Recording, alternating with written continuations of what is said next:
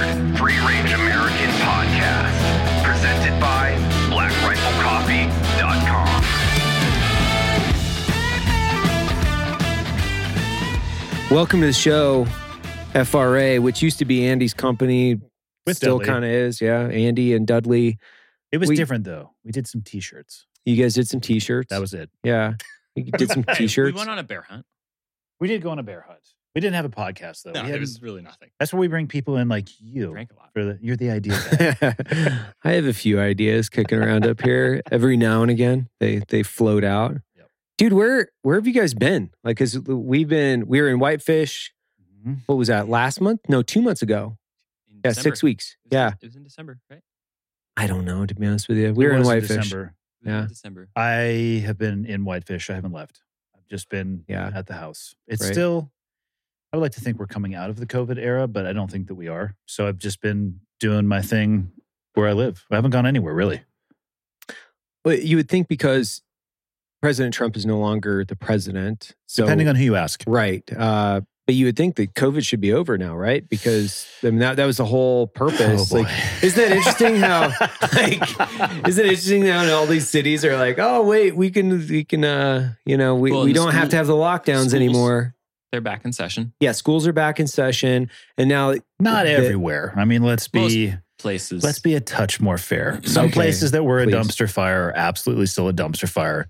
I'm reading in the news the Chicago teachers are uh, the teachers union is not going back to school. So I think it depends on where you are and the leadership that you have. right. And I think if you look back, or when we look back, hopefully a good distance from this, it'll be an interesting study of good leadership and bad leadership. Well, oh just- my gosh. just This get- is just this get- is like we are Just living get Cuomo's book. You'll find out what good leadership is, right? Yeah, yeah, Leadership in a time yeah. of crisis. Five years in the rearview mirror, people will look buddy. at this and they'll look at the economic difference. I bet you in places like California, and they can look at things like the suicide rate, unemployment, uh, just the general economic impact. We need some more time to truly understand, I think, what's going on. But it, I mean, Yeah. people are going to look back and go, "Holy!" just the population diaspora. Like Gavin Newsom is probably responsible for more people leaving California than in modern history.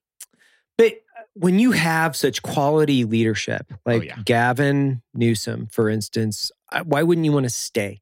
You know, when you look at the guy, Really you don't think down. you don't think used car salesman, dickhead. You know what you think? You think that guy's a stand-up guy. He should you know, probably be president. I want to drop my wife off at his house and just let her, you know, stay the night. You don't think with that slick back douchebag haircut and his stupid shiny white teeth, you don't think this guy's just a crooked piece of shit. You never think that. You know what I mean? You think, what a stand up guy, you know? I, I still even there's a chance he might get reelected. That's the thing is regardless of how you feel about him, there's a majority population in California. I'm from California, born and raised. Same. yeah. Um, wow, you fucking got both of assholes. us. Yeah. Well, You're surrounded. people look at California and they think only Newsom. They don't realize that the disparity between blue and red in that state, it's actually drastic. Yeah. There's some very, well, not the areas that are blue are large geographically, but they're also the population centers. And those control the voting in the state and therefore who's going to be in office. And almost everybody else, the farther you get away from the ocean, it starts turning a little bit more red than blue. The farther away that you get. And Interesting. yeah, there that actually the vast majority from a geographical perspective in California is red, not blue. There's just San Francisco, the Bay Area, San Diego, Los Angeles County, and that basically controls uh, most of the voting in the state. Do you think it has something to do with the salt water? Because on the East Coast and the West Coast, they're both pretty blue. So do you think it has something to do with the salt? Maybe it just Well, then puts people into a, a more in progressive Colorado? frame of mind. I think there's a lot of people that move from the coast to Colorado. I don't know. They I brought their saltiness there. Uh, maybe. I to be honest with you, I, I don't give a shit if like people are conservative or liberal, either one. Like obviously, right? I, I mean, I, I've I've taken my fucking hits for for uh, for sides. Tulsi, you know, and but I don't give a shit. You know, at the end of the day, it's like Her podcast with Joe that she was just recently mhm. on, Yeah, it was great. Yeah. I loved it. I Yeah. wish that more politicians behaved like that, who Oh had gosh. a thought process like that, who were articulate like that, who could talk about issues, who Just could be sit down. It was unbelievable. And of course, she's no longer in politics. Currently, I mean, who knows what the future will hold, but a person acting like that is no longer because she was running for president, missed the opportunity to be again representing Hawaii. The person, people like that that we need are no longer in those seats. because they, I, I think they I was texting her uh, that morning and uh and I was like, hey, that's a great podcast because I, I listened to It it was when came out. fantastic. It was a great podcast. And yeah, just the way that she represents one, the veteran community, I think is fucking incredible. Uh, because she holds people accountable. She holds people from her own party accountable for their dumbass uh, decisions, which I think is it's something that the party bucks against, right? The the whether you're blue or red, if you go against the party in any way, shape, or form, the party will dump truck you. And that's what we saw. So when she holds people accountable, uh, in of course you're not going to agree with everything that everybody does. I, I Dan is a fucking awesome guy. I mean, Dan Crenshaw is an awesome guy. I don't agree with everything that he talks about, but doesn't mean that I don't respect him or what he how he thinks and moves through a logical process and how he's representing his community. More importantly, there are a lot of different veterans out there that I really wish they would go into politics because the country is void of real leadership.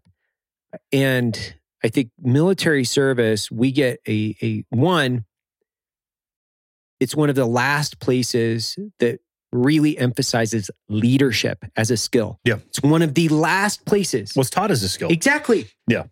And But there are also, I'm going to add, there's also a lot of veterans that I don't want to go into politics. I, I, I completely agree. I, I just think that At all. statistically, statistically, it's one of the last places where one, we're teaching leadership and management, accountability. Uh, and we have a really good look at Well, and it's who is a good leader. and it's basically a meritocracy, right? Like, Yeah. based on merits, you will advance, as Correct. opposed to sit there and Mm. breathe. Basically, Eh.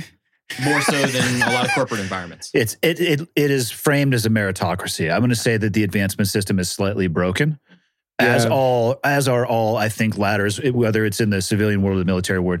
For the for the most part, it does a great job, but there are some people who slide through because the system isn't perfect. Of course, Well, I think it's true in in every, as you mentioned, corporate bureaucratic entities, right? Yeah, they're imperfect systems. They are. Uh, I think if we if we took the special operations community, it's more of a meritocracy than I would say the conventional military for sure, Yes. because you'll get you'll get fired, like you'll get bounced. So there's a lot of places I think in the military where you just can't get fired, and we saw those people. Right? It's like they really didn't have to do shit. I was just talking kind of had to show up. I, I was talking with somebody about this, I think yesterday. The military recruiting numbers are not what they once were at the apex. Right. So there is the opportunity now for them to have holes in manning and therefore tolerate things that potentially we would not have tolerated in those times where we had an excess of applicants. So it's uh, it's a it's an ebb and flow Yeah. of uh, how well the community can hold. Special operations community, uh, what I think they do a great job of is holding themselves accountable. Mhm. In the SEAL community, though, I would say, well, in my opinion, one thing that they struggle with oftentimes is dealing with things immediately. They will kick the can down the road sometimes, and then it'll come back to bite you in the ass. I think that's human behavior. I see it all the time here where people will identify a problem, they want to address it immediately, they'll punt on it because one, Or confrontation is difficult, or they'll right? spike it like an idiot. Yeah. And then they'll let things compound and build and then they'll be like fucking blow up. But yeah, in this in the soft community, it's interesting because people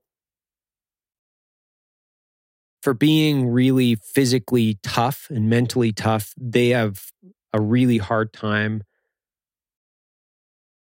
addressing people in a professional way when they have pro- like very acute professional grievances with them. So we came to somebody, eh, for instance, and said, I think this is where you failed X, Y, and Z. Typically, the operator on the other side of the table would go, You're fucking wrong.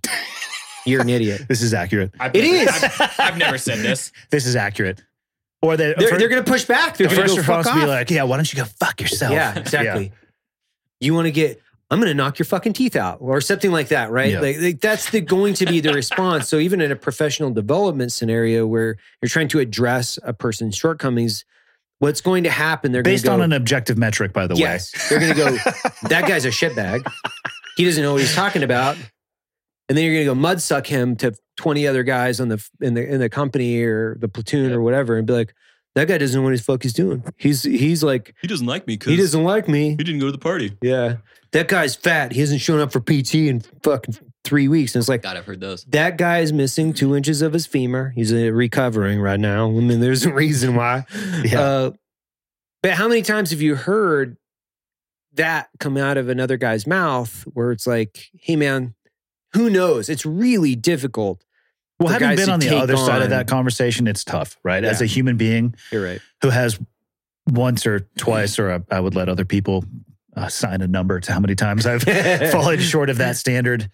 It sucks being on the receiving end of that conversation and having to sit there and look in the mirror at yourself as opposed to try to look through the mirror at somebody else. Like I get it, but that and I every time I've had to have those conversations with people, which oftentimes they wouldn't let me have those conversations with people. I'm not sure why that is. It's weird. Yeah, I don't know. uh, could have been my approach or the inappropriate things that I was saying in addition to the feedback.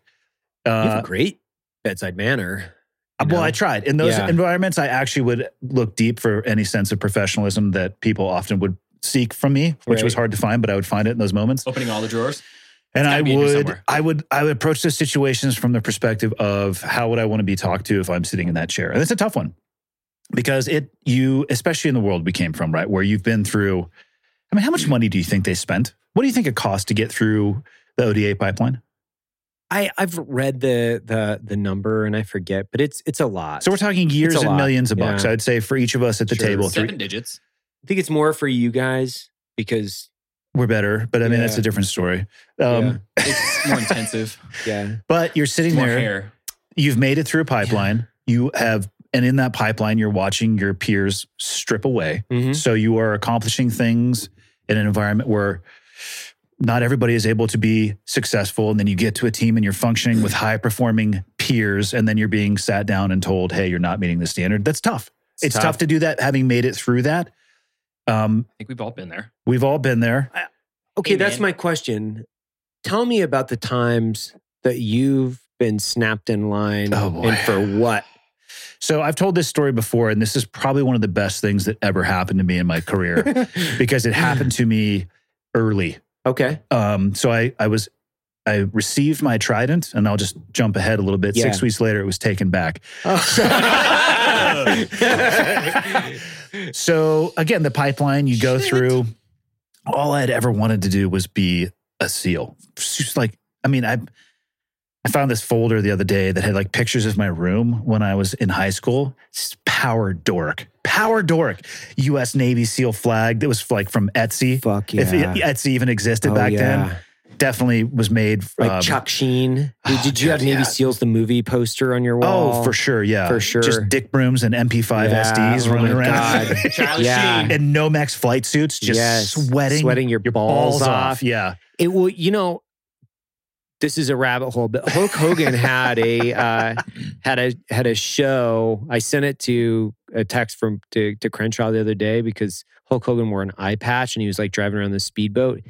I forget what it was called. It's like Tropic Tropic Sun or or whatever it was. have to look so that. Hulk Hogan played a Navy SEAL in a SEAL. one season television show. The trailer to this, which I'll pull up and, and put an attachment to this, epic. It's just Hulk Yeah. Hogan, and there's a guy beside him. He's got a fucking 357. He's just like twirling, uh, twirling it around, and they're both got these big dick brooms and a fucking eye patch and a speedboat.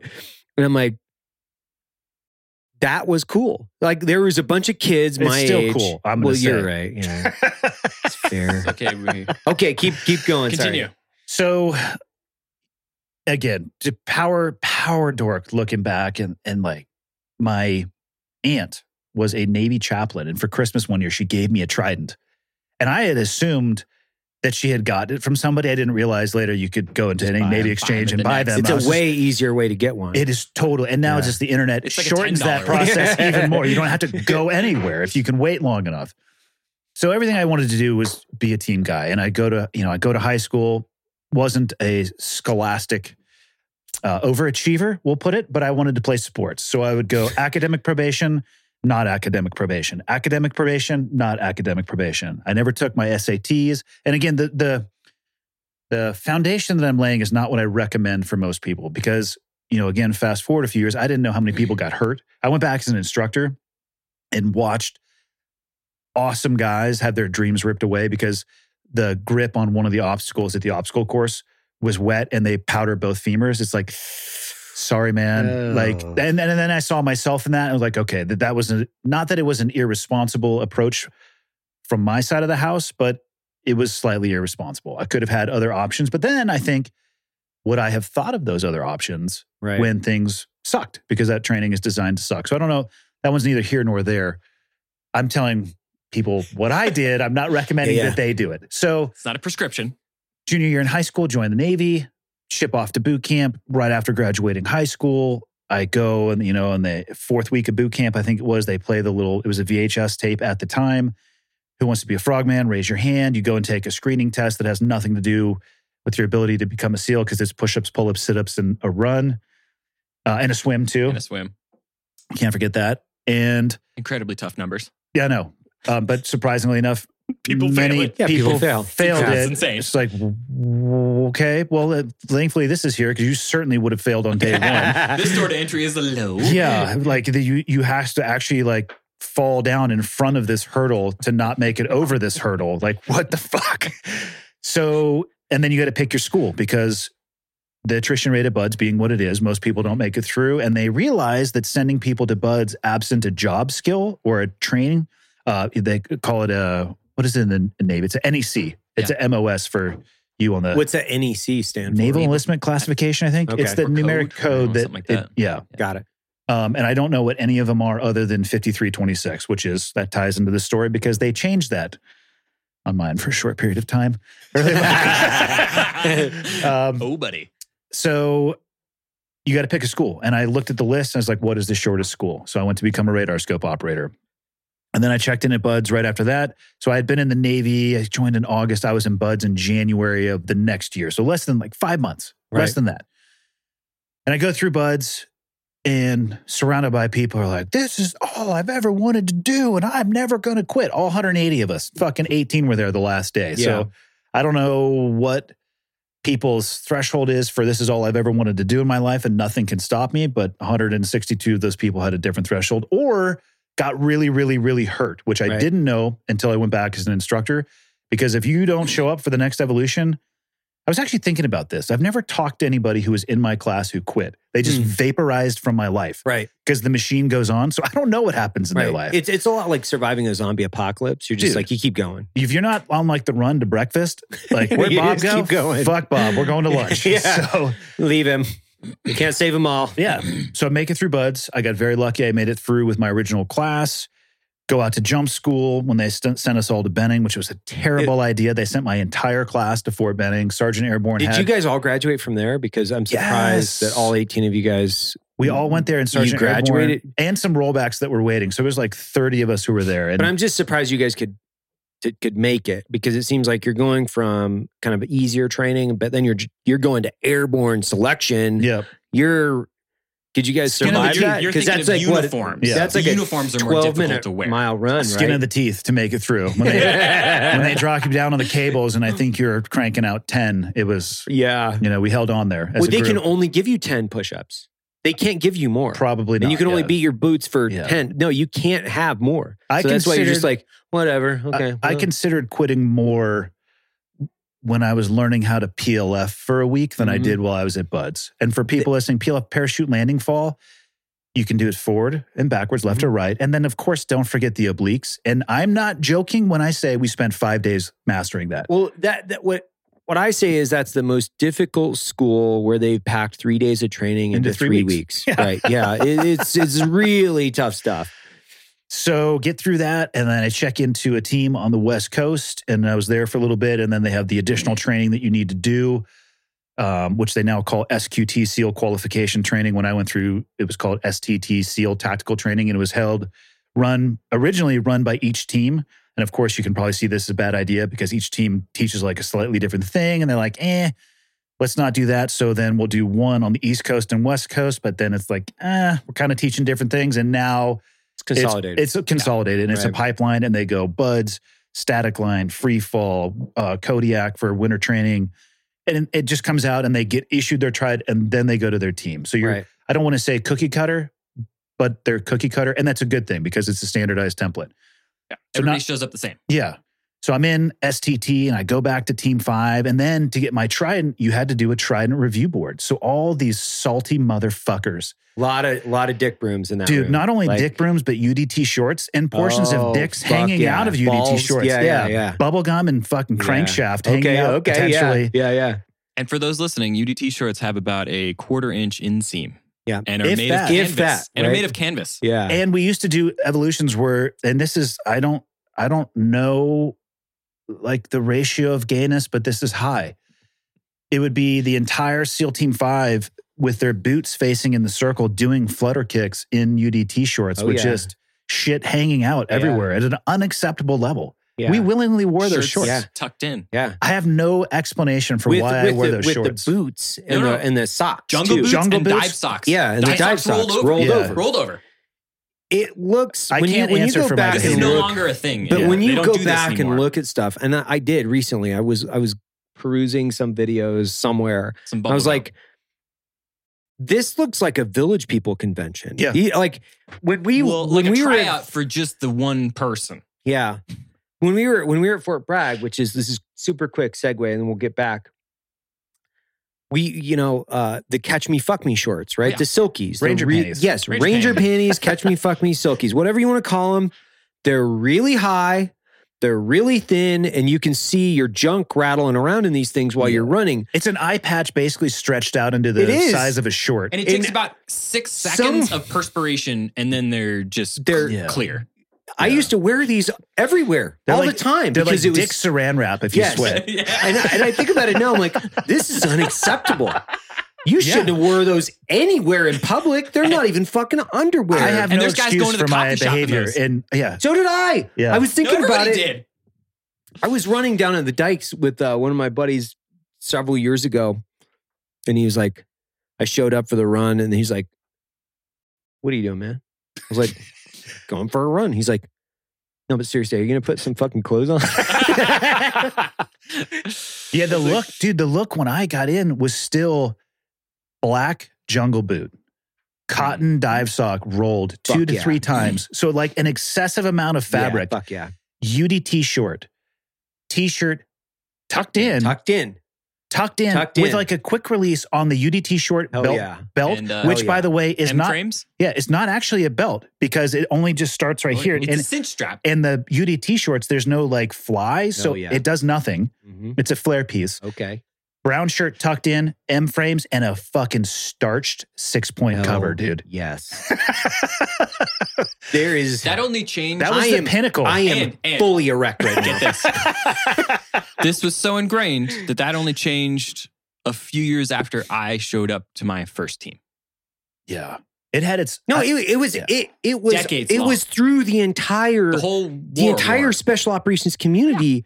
You showed up somewhere and it was like You better look like that. you you have to look this way. yeah. If you didn't look this way, like I, I uh, my theory on this was that a long time ago, when it was not socially acceptable to be a homosexual in the military, right? And you had to hide. There were some exceptional homosexuals that went into special operations and defined the entire dress code for everybody because they're like, I want to look at fucking dick all day long.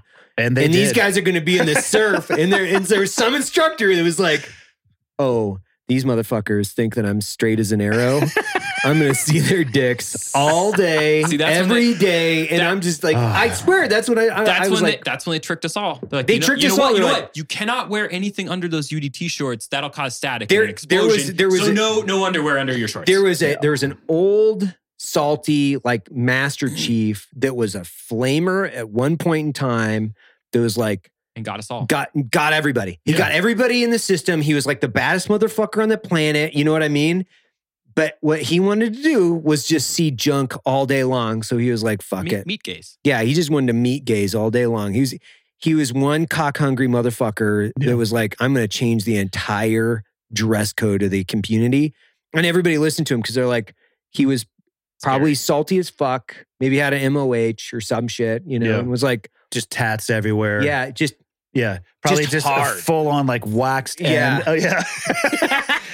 and mirrored M frames because he was Yes. just looking He- at crankshaft all day. he had. That's where the M frames. That's where the M frames came from Full coverage. because he was he Yeah, needed full side he needed full coverage. He had to be able to go 360 left and right to be able to pick up all the junk whenever he wanted it. You know what I mean? I, I have no. I'm embarrassed for the uh, for the look that I was a part of for many years, and I'm ashamed of my behavior. I have no explanation or excuse for it. It just, I, I that's what we wore. So back to fresh check in, Andy.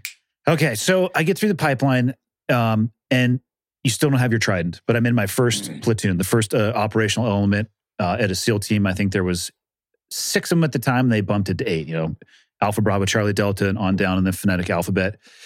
And there were th- four of us who were brand new, no tridents, and then old senior guys. And I can only speak for myself, but finally arriving at a team and I get assigned to a platoon, I was working with my fucking heroes. And Right. what they said was the law and what they asked me to I would uh, they're like if they put out a hotbed of coals with some glass beyond that and tacks and said you need to, you know, roll over this, I would say roger that. And I would do Right. it. So you study all these different things that you're supposed to be able to do. Demo, planning open and closed circuit diving, jump questions, warfare questions, maneuver questions, taking apart. You know, you go into one of these rooms, and again, it's all these senior dudes. And there was an M60 on the table and like a AR and a SIG 226. And you got to disassemble everything and talk about all the pieces and put them back together. And then you're like, okay, go over to the, the demo guy and you're doing a demo calculation on a C4 charge or minimum safe distance. And then all of this stuff. If you pass that at the end, you get your trident, which is where they change your NEC to 5326. So me and uh, all four of the guys in our platoon passed that board. It's a it's like a three day thing. It's a very and for people listening in the SEAL community, there's a huge difference between being in the community, having not gotten your trident, and being in the community and having received your trident. Right. It's not that you have arrived, but you are at, at least now on paper from everybody else looking like I. We can all look at somebody's dress uniform specifically and be like, fob it, fob it, fob it. Not awesome. This dude is out there fucking getting after it. But to a normal person, it, in this day, it was just camis and a patch trident. Everybody looked the same. So I, I mean, I looked like I was fucking 14, so people wouldn't have thought I was there for a decade. Yeah, yeah. But if we stand up next to each other, we're all the same. So we pass, we get our tridents. And the first trip that we're going to do as a platoon is out to Tucson, Arizona.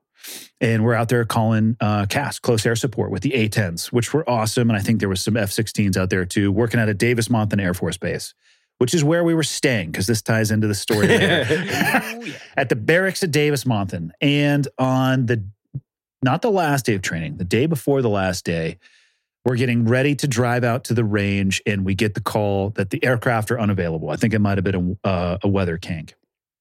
It's like 10 o'clock in the morning, full platoon of guys.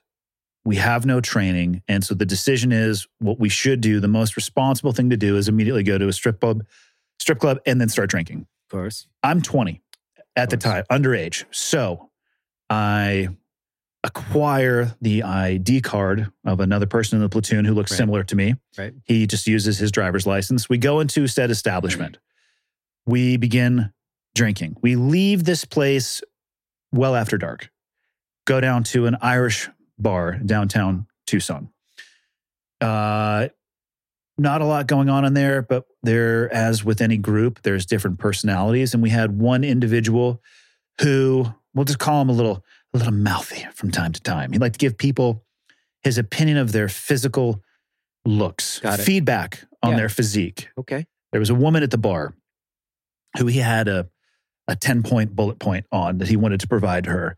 She was related to the owner. Okay. He did not know this as he was giving her the debrief Right. on where he thought she stood. So I look over and, you know, some guys are shooting pool and, you know, the rest of us are just sitting there drinking. I look over and he's being pulled out of the bar by the bouncers. So this obviously gets attention. We go outside. He's being laid on by the bouncers and the cops have been called. Cops come, cops take him, put him in the back of the cop car. And at this point, I'm watching some of the senior guys in the platoon. They're going and talking to the cops, like, hey, yada, yada, yada. I remember them talking to me briefly. Who, you know, who are you guys? What are you doing here? What's going on? Eventually, hey, we're going to let him out of the car. But here's what you guys have to do. You need to leave and you need to go back to wherever it is you're staying. And we don't have any more problems with you guys. This, this is well pre 9 11. We're talking 97 at this point. Right. Uh, so immediately upon being let out of the cop car, he decides he had a few more things he wanted to talk to the bouncer about. Of course. Solid. Why wouldn't he? Meanwhile, most of the guys from the platoon, like if the bar is here and there's a cop car, and then the other side of the street, most of the guys from the platoon are already over here. Like they've already They've left. already moved on. And I'm just kind of like, yeah, we're like, okay, fuck it. Because we were rolling around in a Ford Econoline, you know, course. 15 pack van. Uh, I think we did have a DD, it was a designated enough driver. correct. Yeah. and so it was like me and another guy. And I was actually the closest guy to this person. He immediately goes over to the side door and just starts yip, yip, yip, yip, yip, yipping at the bouncers. And there's two guys standing there. One guy was on crutches because his leg was in a cast, and the other guy was not. And I'm sitting here, I weighed 175 maybe? Oh yeah. Yeah, I was- you're what six Six even. I was six, six foot even. 150 Yeah. when I graduated high school. I gained weight in BUD/S. I hit 200 pounds in my mid 20s and haven't looked back since. Right. Um, but point being, I'm the smallest fucking dude in this story by a Right. substantial margin. Uh, I don't know how to fight. Um, I'm sitting there, and so he flips around because I well, apparently his debrief of the situation was over, and starts walking the other way. And so now he's walking at me, and I'm looking at the bouncers behind him, and I see the guy pick up a crutch, grab it by the bottom, and bring it back like he's getting ready to swing it. Course. So I step just to the side and pulled a Spyderco out of my pocket. That escalated quickly. it did. Mhm. Um, flipped it open, put it down by the side of my leg, and I was like, "Hey, man, I don't think you want to do this." And he put his crutch down, and I folded the knife up and put it back in my pocket. And I thought that this was going to be the end of it. And as he continued to walk, I hear the bouncer yelling to the police that are just down the road, "He's got a knife." And at this point, I reached a critical decision making matrix. And it was actually simple. There was only two branches. right. And I think there's a song about this. Do I stay or do I go? Do- yeah. so I hand the knife off to a guy who's in the platoon, shall remain nameless because he's still active duty. Solid.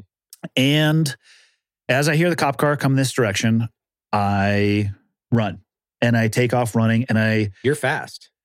I was even faster then. Yeah. I was even faster then. So I He's faster go in a cop car. and I huck, I remember taking a right and going down an alley because I could hear the cop cars going over the gravel in the alley directly behind me. Mind you, I have no plan. I am just going at maximum speed. Yeah. Solid. So I'm running and I realize that now is the time to go over the fence. So I remember grabbing a chain link fence. My both of my feet came off the ground and I jumped and it was uh razor wire on top, which is Oh, where this scar in my hand still Okay. comes from. Okay. Grabbed it, cleared it, and as I'm grabbing it and going over, I feel the cop's hand brush the bottom of my shoe. So full puncture into my hand, up over, climbed a tree, onto a Conex box, got onto a roof, and continued my evasion. So now I'm roof jumping. Yes. I get to the edge of the, it was like a block essentially. So there's nowhere else to go, but there's a huge tree overhanging the edge of the building. I was like, okay, I know what I'm going to do. Your hand is bleeding profusely. Of course. Yeah. Yes. Um, so I know what I'm going to do though. I'm going to hang off the side of the building Correct. over where the trees are hold, you know, over the top so they can't see my fingers. And I did that until I um, realized I was not going to be able to hold on much longer. Yep. I let go. Oh. Remember doing two quick rolls solid. up of the window, Okay. okay. flat on my back on the concrete, landed directly in front of my platoon that I had just run away from. Oh wow. So they picked me too. up. We went across the street to another bar. One of the guys was a corpsman. He gave me some first aid on my hand. We switched t-shirts. Yep. And for the next 30 to 45 minutes, we watched cop cars going around and then the spotlight from the helicopter. Yeah. Oh, wow. and the helicopter. They were looking for me. We were continuing to drink. We that died down. We left. The individual that was mouthy at the first bar got mouthy with some random people on the street, got his ass beat. We get into the car. He is in the front right passenger seat. I am in the back. I'm thinking this could possibly be the most legendary tale of my life ever. Yeah, for sure. Nothing will ever beat this night. I just had an amazing night of drinking, my first time out. I'm a goddamn Navy SEAL. No rules apply to us. Yeah. I don't know if everybody just saw this, but Yeah. we basically just owned everything. You own the night. we owned the night and we were going to own every night from there forward. we pull up to the front gate at Davis Monthan, and the gate guard is looking at the guy in the front right seat who is bleeding out of his nose because it was broken and said, What happened to you? And his response was, I kicked my own ass, which I'll give him credit for that. The second question from the gate guard was, Is there an Andy Stumpf in your vehicle? oh. Because apparently, when we were talking to the cops, we told them exactly who we were, where we were staying. Uh, they had already called SEAL Team 5 and talked to the command career counselor, which he later on subsequently told me that it was relatively legendary phone call because they opened with, Hey, uh, we just want to let you know that that was one of the most impressive things that we've ever seen. Are you serious? How, yeah. However, um, you know, I, I was cuffed. So I got out of the car. They put me in the back of the cop car, cuffs, citations, all that stuff. They end up letting me go. And uh, the next day, we drive back to the command where the command master chief is there waiting for us in a classroom and like flips a table. Like that's how he opens the conversation. I realized at that point I might be in just a scotch of trouble. So, like eight of us had to go to a, uh, a essentially a DRB, a disciplinary review board, which then went to executive officers mast for me, and then captain's mast. But I had to go through like a chief's board first, and I was the last person to go in. So my entire, you know, like those eight guys are all lined up, and the chief's board, it was a, they were at a table about this side, and there was a whiteboard like uh, where this artwork is behind you, and these were like the salty dudes. They're all like they're extremely senior. So I'm the last guy to go in. And the person who had been in there before me had written like a schematic of the whole layout and drawn like what had happened. And, uh, you know, the first question from the chief, one of the senior chiefs that had put me through BUD/S, just a legend in the community, goes, So, you want to uh, you want to talk us through why you did what you did? And I did. I mean, and I realized going into this that the way that I had thought about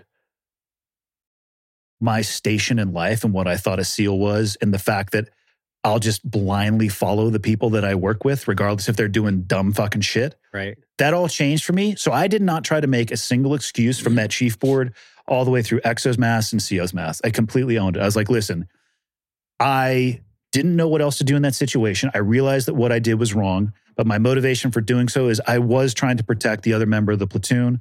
I didn't want it to escalate into a fight. I shouldn't have run from the cops. That is on me. And I just owned it the entire way through. So I go through that. I go through XO's Mast, which is a freaking administrative step. They're basically just going to kick you to CO's Mast. I go to CO's Mast and I'm sitting there and I'm in my camis with the sewn on patch, and he just slides a pair of scissors across the table. It's like, why don't you go ahead and cut that off? So he didn't strip my NEC, but he wouldn't let me wear it for six months. And then I got it back uh, in an exercise in Korea called uh, Foal Eagle that I went to year after year after year. But it was a huge like snapback in it because I almost lost it. I thought I might be done right there. And all Right. of that work that I had just gone through. And I realized I had watched some dumb shit play out that night. I should have stopped that individual from running his mouth in both of those occasions, but I didn't. Why? Because he had two platoons. Peacetime, right? So he'd been a SEAL for like six, eight years. I thought they walked on water. And I thought that that was going to be the end of it, you know. So I got that back. Fast forward to 2001 when I'm screening for a development group. And I do the physical test first, and you do the psych test and the shrink test and the assessment and all that stuff.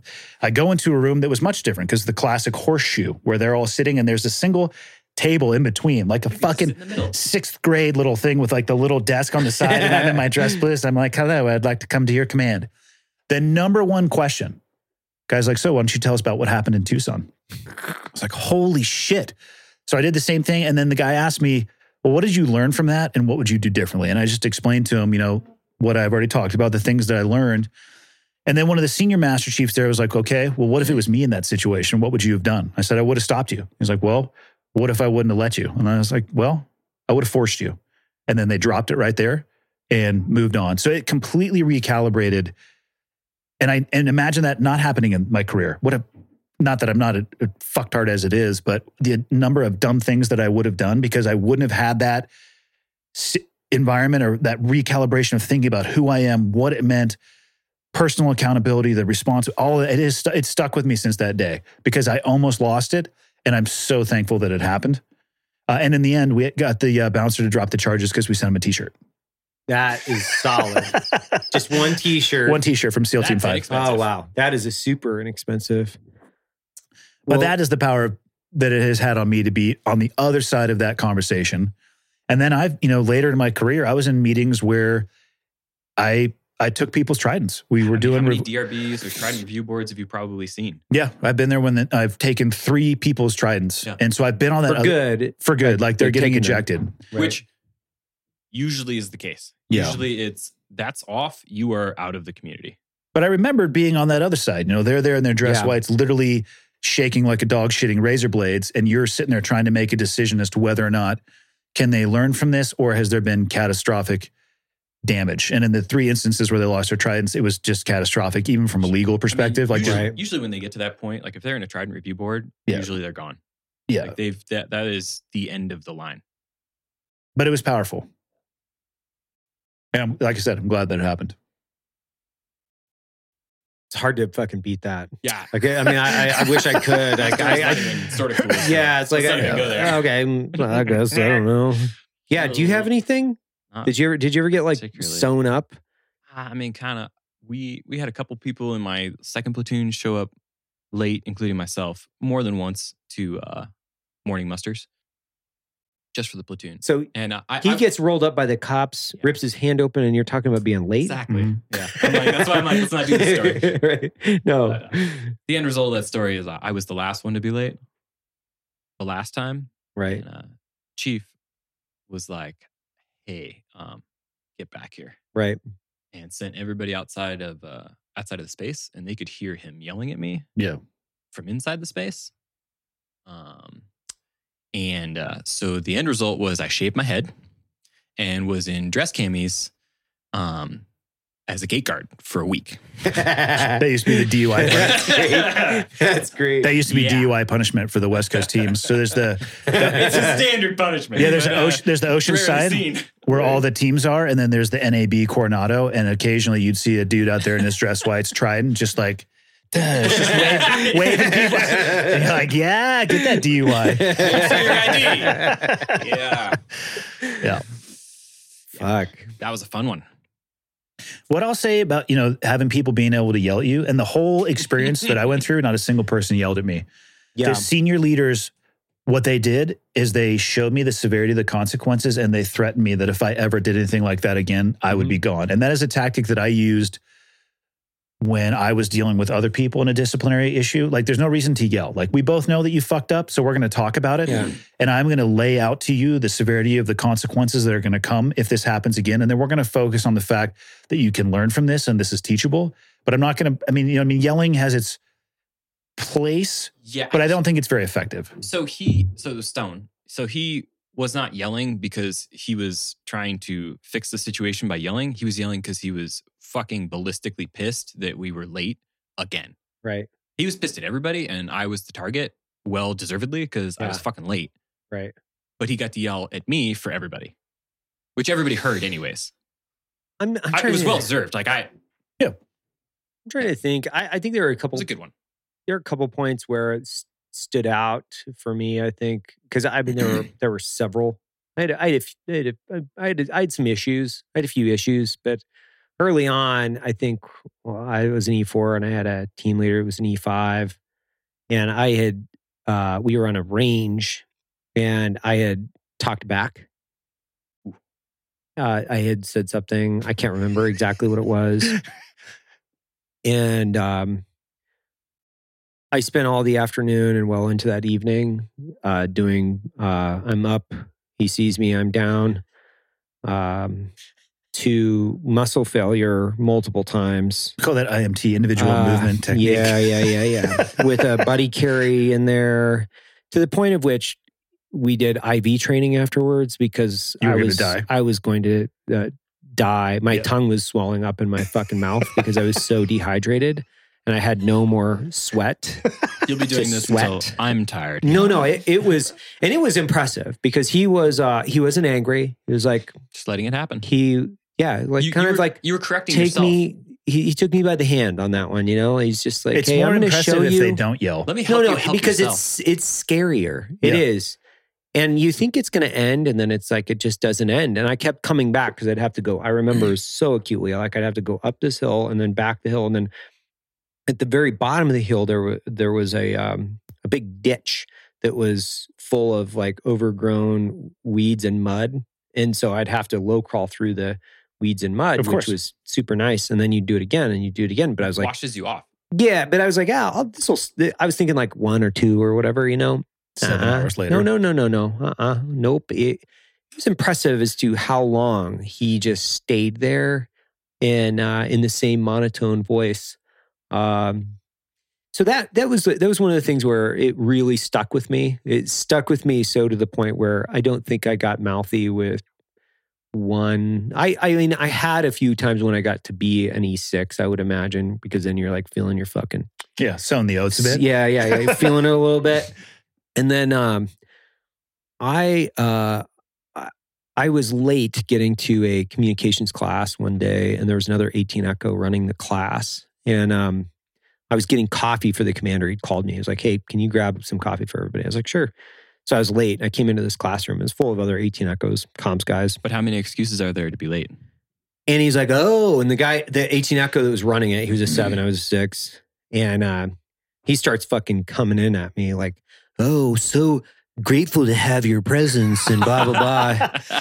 and I'm sitting in there at this desk and it's like, uh, his name was Bob. It's like, Bob, you know, I have a legitimate reason or whatever, right? And he kept fucking going. So I stood up and I folded the back of his fucking shirt over hockey style and I started fucking giving him the business in front of the entire class. and, uh, that almost got me Yeah. completely kicked out. Yeah. Um, the commander brought me in. Was like, if we weren't going to war, this would probably be your last day here. So, um, can Congratulations. consider yourself lucky. lucky me. Yeah. Uh, so I, yeah, I think that there were a few incidents there where, and then later in life, because you realize like there's disrespect, there's unprofessionalism, there's being fucked up, right? And I've been all of those things at one point in time, multiple times. Sometimes in combination for me. Yeah, yeah, yeah, yeah. Sometimes, But- Usually they're compounding efforts. Yeah. Yeah, they're compounding, right? And then, Yeah. it- it- when you look back on them, it's like, man, I fucked this up. And sometimes you look back and you're like, man, I should have just fucked that dude up, like verbally. You know what I mean? Like, because I'm not promoting that as a as a as a method. I'm just saying if you're gonna burn a bridge, like you might as well just light light it on fire. No, make just sure say fuck it. It's gone. Yeah, No more bridge. no more bridge and um you know I, I think i think later i just had i probably had earlier and and there like earlier in my career i had some anger issues i would imagine that i was just kind of working through you know oif one i had a lot of anger issues that i kind of worked my way through and i think the fear of death more more, more than anything just kind of set the course right whereas like oh yeah hey yeah, I could just be a little bit cooler. I don't really have to be that big of a Yeah. dick, you know. Like I When you just have your don't have to be a mortality dick thrown in your face consistently like Yeah. that, it recalibrates. kind of recalibrates everything. I, I tell that to people. I'm like, I like it was a, it was a good experience from to some degree because I realized like you don't have to be an asshole to be combat effective.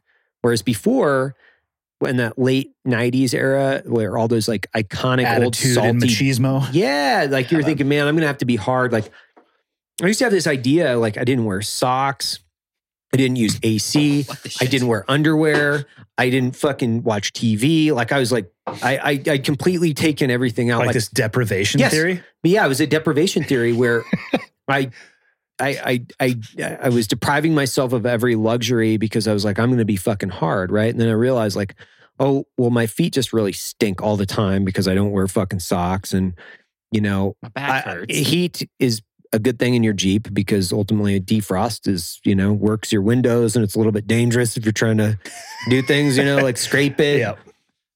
But I realized you didn't have to be an asshole and you also didn't have to be like depriving yourself all the time. So it was a good it was a good experience. I think there was a lot of growth that actually come out of that. Yeah. Um I'm just glad mine happened early in my career. It really had an impact on my life. I am so happy for those moments. Like some of those guys, like to to your point, like just getting the shit not beat out of you physically, but the shit just like beat you're you're you're getting beat the fuck up physically. And those are incredible moments of growth for a guy that's, you know, 18, 19, 20 hmm the humble pie that you have to fucking swallow it it's it's it, i think it, it it generates a better man ultimately towards the toward you know especially as as you start to evolve and move past it. If you have a mission and you're dedicated to it and you're like i don't give a fuck. I, i'm going to think outside of this circumstance. I'm going to go through this. I'm super happy with being able to have that and those those moments. Like truly i think they made me a much better person. Like i i can't imagine the person i would be without those experiences. Like i, I not that i would be an asshole. Eh, maybe. maybe you know? I actually think there's value to getting your ass beat physically too. for sure. I you need to get punched in the face every now and I think Yeah. that every adult male needs to uh, get into a physical confrontation. And I would add to that, you need to lose at some point correct because it, you know, if you've never had somebody um, cash the check that you've been writing with your mouth by being Yeah. a smart ass, you have no understanding of when you're pushing it too far. And then you're like, oh, oh, okay, there's consequences to the things that I say. And I'm not nearly the badass that I think that I am. And maybe I should actually learn how to fight before I run my mouth. Like there's growth to come from that too. Yeah, there's a lot of growth. I, I think that's why if you, I mean, how often are you rolling now? Two hours a day. Pretty much five days, 6 Mhm. days a week. Yeah. Uh, I mean, I can imagine there's individual growth just through that circumstance because you know that people Yeah. can fucking Oh, it's kick your ass. it uh you go in there and, and you realize that you're being pretzeled up by a dude who's an accountant right. who right. looks like I did when I graduated high school and you can't figure out how the fuck they're making weight and leverage work in that direction. You're just like, you know what? And, well, and also having that outlet every single day, it, I have no desire to get into an argument with anybody anywhere. Like the last thing I actually want to do is fight somebody outside of the gym because I get to go immerse myself in voluntary violence every single day if I Right. want to. I don't need to do it at a coffee shop. You know, if somebody cuts you off in traffic, it's like, whatever, man. no, it's it's you're right though. It's the it's the worst, like, especially if you've been in those circumstances when you've been like grinding your face or in your back into the concrete and like it's just a it's a horrible circumstance to find yourself in, and you want to avoid it at all costs. You're like, oh god, man, I, I That's how I, I- I don't wanna do that. That's how I look at people who uh, the you know the term of the hour civil war. I'm like, stop, stop. please Yeah, stop. And I'm not saying that you don't love your country, and I'm not saying that you don't believe in your own individual skills. And I'm sure you have weapons and gear and you train and all that. I'll give you all of that, but the concept of what you think you're getting into and the reality of it are so incredibly different. The people who I know who are the most adverse, especially to ballistic confrontation, are the people who have actually had that encounter or experience in their life, especially for a long period of time. They want nothing to do with it. no, The people who are the most vocal are the ones who have not actually touched it. And I don't want them to have to have that juxtaposition thrown in their face because it's not what you think it's going to be. Well, yeah, it, it- there's a lot of telephone tough guys, right? It's like there's a lot of YouTube, Twitter, telephone tough guys that are talking about things they have no comprehension. They they they have no ability to comprehend what it actually means. There's a total collapse of logistic support and services, you know, power and all these different things that we are intimately familiar with. It's like I don't want my family to do that. I don't want the you know my Yeah. my kids, and my family to have to live through these circumstances where Yeah. I don't want You to have- be refugee camps in the middle of the country. No, that's insane. That's what there would be. Right. There'd be refugee camps in states that didn't want to do something. It's it's like It'd be full on insanity. every two to four years you have the opportunity to to Fix you it. know Ish. fix it ish and that's the beauty of the of of the system ultimately. But you, you do you hear it right? You hear the the the the rhetoric, and I think that dangerous forms of rhetoric that are out there, and a lot of this is just you know exactly that. It's just Yeah. fucking hot air. And then you have obviously, you know, the two different sides gaslighting each individual side and, you know, putting people more onto the extremes of the left and the right. And th- going back to our original concept of this conversation, which was leadership. Mhm. And what's happened is that clickbait has been misinterpreted as leadership. That is absolutely incorrect. So the most salacious thing that you can do by posting your, you know, thumbnails and, you know, adding some salacious tagline. You'll Is- never believe what so and so oh my said. God. Yeah. And it's like, that's not leadership. no, it's you the know, exact It's opposite. the actually. exact opposite. So Yeah. it's the news cycle contributes to this. The politicians contribute to this because they know when they're going to get airtime and when they're being Yeah. recorded and when they're not Yeah. being recorded. So then they're going to hold people to task, you know, on the floor for something that ultimately they're just trying to drive eyeballs in order to increase their own presence. It's the unfortunate reality of social media, right? And it's the unfortunate reality of their news, the big news companies and corporations dying and how people are consumed with their electronic devices. And ultimately, there's a lot of fiction out there. It's crazy. It's Yeah. like there's so many people out there running their fucking mouths, and, And, you're it's like, echoed. yeah, Like, you're living in these echo chambers, right? And you're feeding it and you're being fomented into more and more anger Mhm. and more and more division. well, the speed of information outpaces the truth. Yeah. Oh, yeah. And it, like, I don't know. I mean, do you think that it's what's the path out of it? Because I agree with you. Like, I, I, I'll use the example of the what happened in, in the Capitol on the sixth, and I, I don't. People think whatever you want to about that event. I'm talking about the coverage of that or the coverage leading up to Mhm. that. Mhm. So they're going after individuals that were there, and of course, I'm always going to believe in individual accountability and responsibility. Absolutely. So yeah, if you want to wear a, fuck, a fucking Viking helmet and go stand where the vice president stands, okay, suffer the consequences. That's for somebody else to decide. The legal system can handle that. But what about all the bullshit that mainstream media pushed on both sides? And again, if people chose to be there and do those things, that's their responsibility. But what about the responsibility of that volume of information that was being pushed that people, I have to believe that they know it was bullshit, but there's no accountability and responsibility for that whatsoever. So, how do we fix that? Because I don't have an answer. I don't have it. an answer for that either, right? Because you can you can just watch the news cycle on either side. You can watch the news cycle on either side. You can you can listen to people, and ultimately they're they're stirring the pot and they're spreading misinformation and there isn't accountability because it's covered under opinion and they're making money off of that. I think that's something that people forget. Uh, A to, lot. Well, to Yeah. use Fox News and CNN, not that those are the only two sources, Sure. but one side of the aisle will point to one off, and the other side of the aisle will point to the other. Their money is based off of a ratings network. hmm And it's the same ratings network that shows like The Big Bang Theory or Friends or whatever the hell popular show these days. That's how they sell their ad revenue. So the higher the ratings, the higher they can sell their ad revenue. It's all in the same ecosystem. Mhm. And I think that people forget that that is the case. And that's a very dangerous disconnect in understanding to me. If people don't realize that they're trying to get your attention because that's how they sell fucking Tide soap and Budweiser, It's true. you know? No, it's a it's a hundred percent true.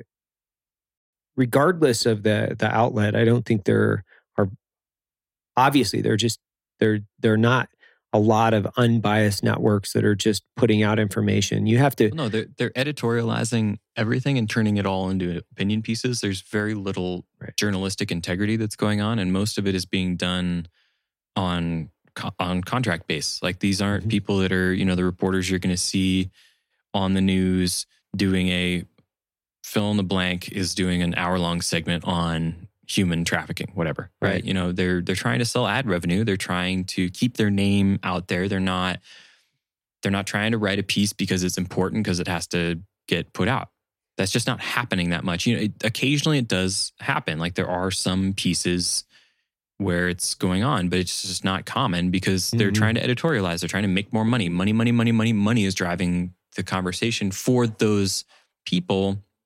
And it's a shame because how else is the general public supposed to get any information about some of these subjects that they can't touch on a daily basis, if not for somebody with some actual journalistic integrity?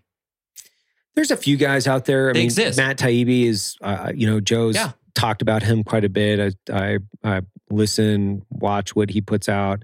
Uh, you know, Saagar, Krystal and Saagar, they put out halfway His name that decent did Icarus information. and the dissident. yeah, so there- there's Right. there's Both good. excellent movies, by the way. Incredible. So it's. I think you have a few different. I, I, Yeah. I mean, our blog is a great example. I'll plug it. You know, Coffee or Die. Marty Yeah. Skovlund's done a, a hell of a job, and we have conversations on a regular basis, Well, which there's is broad scope. we are not we like we stick to just the facts. And it would be really easy for marty specifically because he he runs that outlet to try to drive more eyeballs Mhm. but it's more important for us just to stick to the facts. This is what happened. Yes could we drive you know clickbaity bullshit? For sure because you know it, it's marketing and you know that's one thing that we're we're halfway decent at. We understand how to you know drive Yeah. eyeballs but coffee or die it puts out at least two to three articles a day a wide variety of issues. And marty and i are constantly talking about just the facts just the facts just the facts. And we have writers from the left and writers from the right and they're writing information. It's fucking incredible. Like i i watch and listen or, you know i listen to the the series that we put out on coffee or die. I read the articles probably 90% of them obviously because it's it's you know partly my job to do that but more importantly it's because i know the writers and i know how they're interpreting information and putting it out they don't have a political agenda with what they're trying to do and two you know that's part of where the coffee profits go to is saying hey let's provide really good information for Mhm. people yeah. and we're going to turn your money into something that i think you guys would all benefit from uh, that's my that's my two cents and my stump for coffee or die it's a great blog so if you want to check it out go to coffeeordie.com and uh, you know marty's a former ranger he writes over there he's got a great great crew so check out coffee or die so what's uh what's going on next so what's next for andy cleared hot who do you got who do you got coming out on cleared hot Uh, Monday's episode is going to be Kyle Carpenter. oh nice Unbelievable, awesome. uh, story. Sitting down talking with him. It uh, did he come to whitefish he did. oh wow Yeah. cool. You keep saying whitefish, but I live in Kalispell. I know. but I know I what just- you mean. I Kalispell is like, doing it's, it on really it's a long word, I guess. I don't know. It's, it's a much longer word than Whitefish. whitefish. So whitefish. Two syllables. yeah. So he No, came. He this- came to Kalispell. He came to Kalispell. Uh, I just put out a podcast Monday with uh, Sean Rogers, the ex uh, Green Beret, who was a cop in Denver. Mhm. Unbelievable story of what he had to go through growing up. Full, I mean, me uh, not being a legal expert or being an expert in his life, abuse, right. neglect, um, uh, uh, addicted, single family, gnarly, was able to do amazing things. Right. And then I sat down, you know, with Kyle, and I have been. It's amazing to me the mentality that people like Kyle have after going through what they went through. Mhm. The dude was in the hospital for three years and has one of the most positive attitudes of anybody that I've ever encountered. Is all about not letting what happened in the past stand in his way. He's accomplishing things that he probably wasn't even thinking about before he was injured jumping on the grenade. You know, he woke up five weeks after it happened. He had, a, he had a brief moment of consciousness when he thought his friends were throwing wa- hot water on him. He thought they were fucking with him, but it was just Right. him bleeding out. Um, and he had a moment to like, he's like, okay, this is my last moment on earth. And then he passed out, woke up five weeks later in the hospital with his parents by his bedside. And so we get into that pretty deeply in the podcast. But I leave those conversations just completely like refreshed. It like it fills up my batteries. Because Mhm. like I, what am I complaining about? Uh, Chad Wright, who was on your guys' podcast, Yeah, yeah. came up. I have that episode already recorded. The guy who taught me how to base jump, a mutual friend of Trevor and I's. Yeah. Miles Daisher. Um, so I've actually got a, quite a few uh, already recorded. And I mean, what next is for me? I really like doing the podcast. I love Right. the chance to sit down and talk with those people. So reaching out, talking to those people, um, Chad Wright's a hoot, right? He is funny. He's looking crazy. It's like, It's "You give me awesome. this stimulus check, I'm gonna buy a gun. Yeah. that dude is so much fun, man. Yeah, we said we talked for like three hours too. I mean, the mile, conversation with Miles was awesome. I've got some guys uh, from our old job who are going to be coming in. I got the host of uh, Forged in Fire, uh, Will Willis, who was a Yeah, I know Will. yeah a Yeah. ranger and then a PJ for Yeah. ten years. He's coming in Monday. So it's cool it, to be able to reach out and just talk with those people. I'm going Right. to link up with Josh Mhm. uh, Smith, the Montana Knife Company guy. I'm going up there at the same time. I know because I was Yeah, talking to him on the phone. I figured you should probably come too, Trevor. Mm, okay. So When is that? uh, I can't remember. It's February what? late Feb, like Yeah, yeah, late 23, Feb. 24, 25, something like that. Yeah. Let's figure it out. Uh, Well, the- Josh and I have been talking for Yeah. years. That, that I saw his is- knives on the desk. I That guy's recognize it. incredible. Yeah. I, I honestly, I thought when uh, he sent me my first knife, I was like, this guy is this is like a big factory where he makes them. Dude, have you seen some of his custom It's Damascus amazing. work? Yeah, it's Holy amazing. fuck. It's crazy. He did some out of Black Rifle Coffee, and we Mine- get mine pinged. is. Yeah, we get pinged by knife makers quite a bit. Oh, which Oh, you're is talking cool. about the dip to get, make the Damascus Yeah. pop. People don't know this, and I was talking to Josh about this, but I'm going to give myself six months to become the leading expert in Damascus. Oh yeah, yeah. And I'm gonna focus- Totally, it's totally enough time. It Yeah. is. It only took you that long to become a expert sommelier. So That's true. That is Yeah. true. I actually just had another company reach out. They want me to do some reviews of their wines, Good. and they send boxes they to me. it. With- It says Master Sommelier Andy stuff. I'm listed on the Kalispell Wikipedia page as a sommelier. Well, a None lot of of this people. I had a hand in, by the way. I don't know if a lot of people even understand that we've had a we've had an ongoing joke for years Continuously now ongoing joke. about you being the CEO of Black Rifle Coffee, founder and CEO. It But is it a joke though? We don't know. I, I don't know if we'll ever know. Right? Does the public know? We've talked about it. They, they might we know have. better. Because I'll say, I'll be like, I think I've said use code AndyCO. Then some people are like, Evan, shut it down. I'm like, whatever. I didn't. I, that's not true. They're probably just using a capital letter or Oh, something. no. I've never shut it down. And we get customer service tickets all the time. They're like, "Andy's the real CEO. It's a conspiracy." You know, and it's like it's uh, it's fucking hilarious. People have locked onto it more so than Evan and I had. And it started because I would wear Black Rifle shirts on flights and I'd be walking to my seat. People are like, oh man, I love that coffee. I'm like, yeah, hasn't man, this- I started it for Hasn't you. this come full circle on you? Where I'm, oh, I've had, I've, I've absolutely. I was on a plane uh, two or three weeks ago, and the guy across the across the aisle goes, "Are you Andy Stumpf?" And I was like, "I am." Tis me. It was a big Cheshire cat grin on his Yeah. face. He's like, "Are you Andy Stumpf?" I'm like, "Yes, I am." Yeah. He's like, "I love what you do, man." Son of a bitch. it was so funny. So I got on a plane the other day, and um, the flight attendant came up to me. He's wearing a uh, thin blue line flag on his lapel, and he comes up to me. He's like, "That graphic guy." It's like, "I am." Tis like- true. I was a cop in, uh, I think it was in um uh, Michigan. He was like, I was a cop in Michigan for 20 years. It's my second job.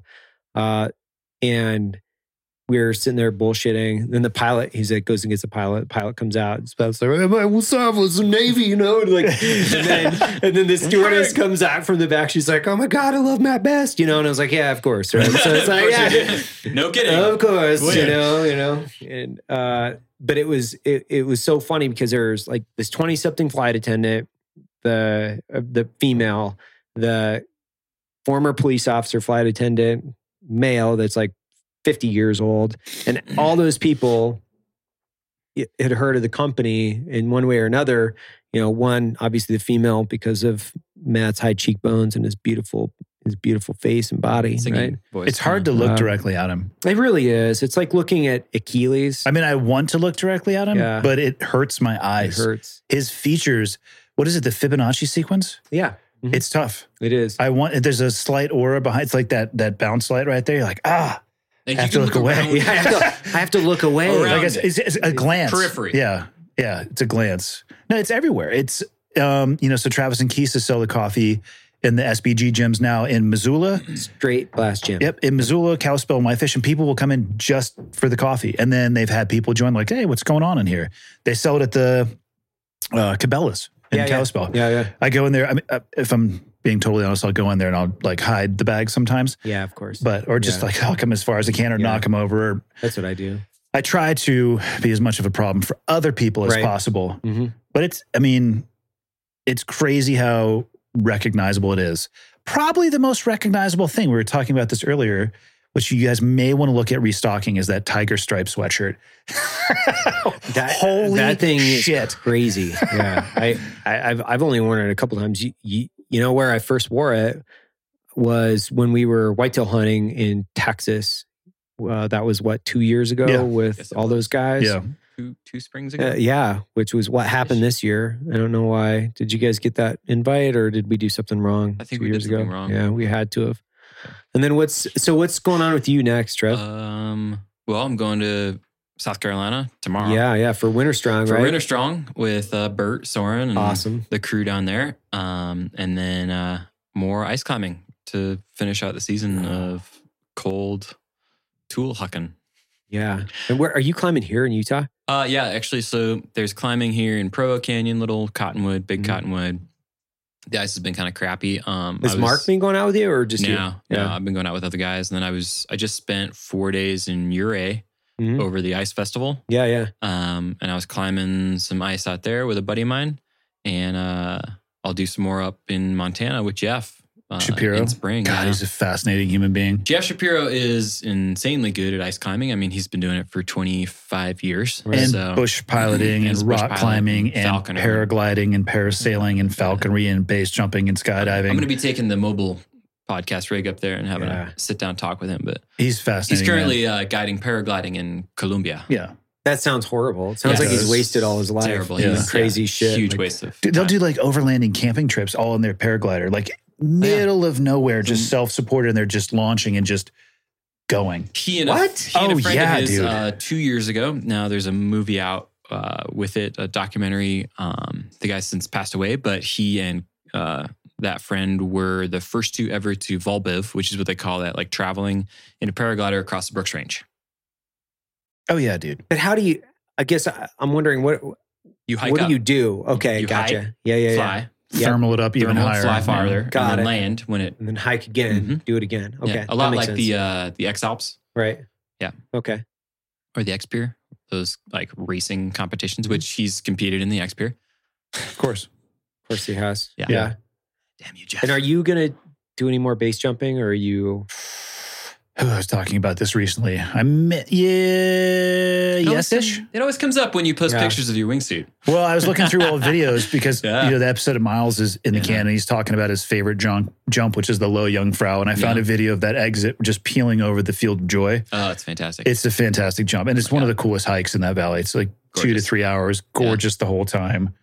You know, there's the cows running around with bells and shit. It's just like you're in, Right. you know, you're looking for a waterfall You- of Swiss you take- chocolate. you it's take- like you literally, you literally Ah, take no so water beautiful. with you because there's water coming out of glaciers. Are Oh, you dude. kidding me? Oh, For real. dude. No, this is no joke. It's, I this actually- hike starts in the it's no forest and you crest out of it and then it's there's a, a farmer's house and like goats and you're on this grass path and you come underneath and you're walking just along the base of these cliff faces and there's just natural waterfalls Springs. coming out you're just drinking you go underneath your exit point you climb up you take these chains and it's like this shale that can go it's Insane. it's like lord of the rings beauty in new zealand it's unbelievable and then you don't have to walk down you can take the express elevator Right. yeah. so it's nice But but so yeah it sounds like there might be yeah for sure right.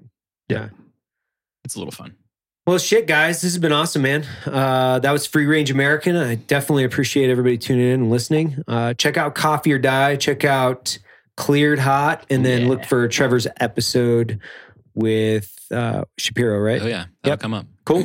Thanks Cool. a lot.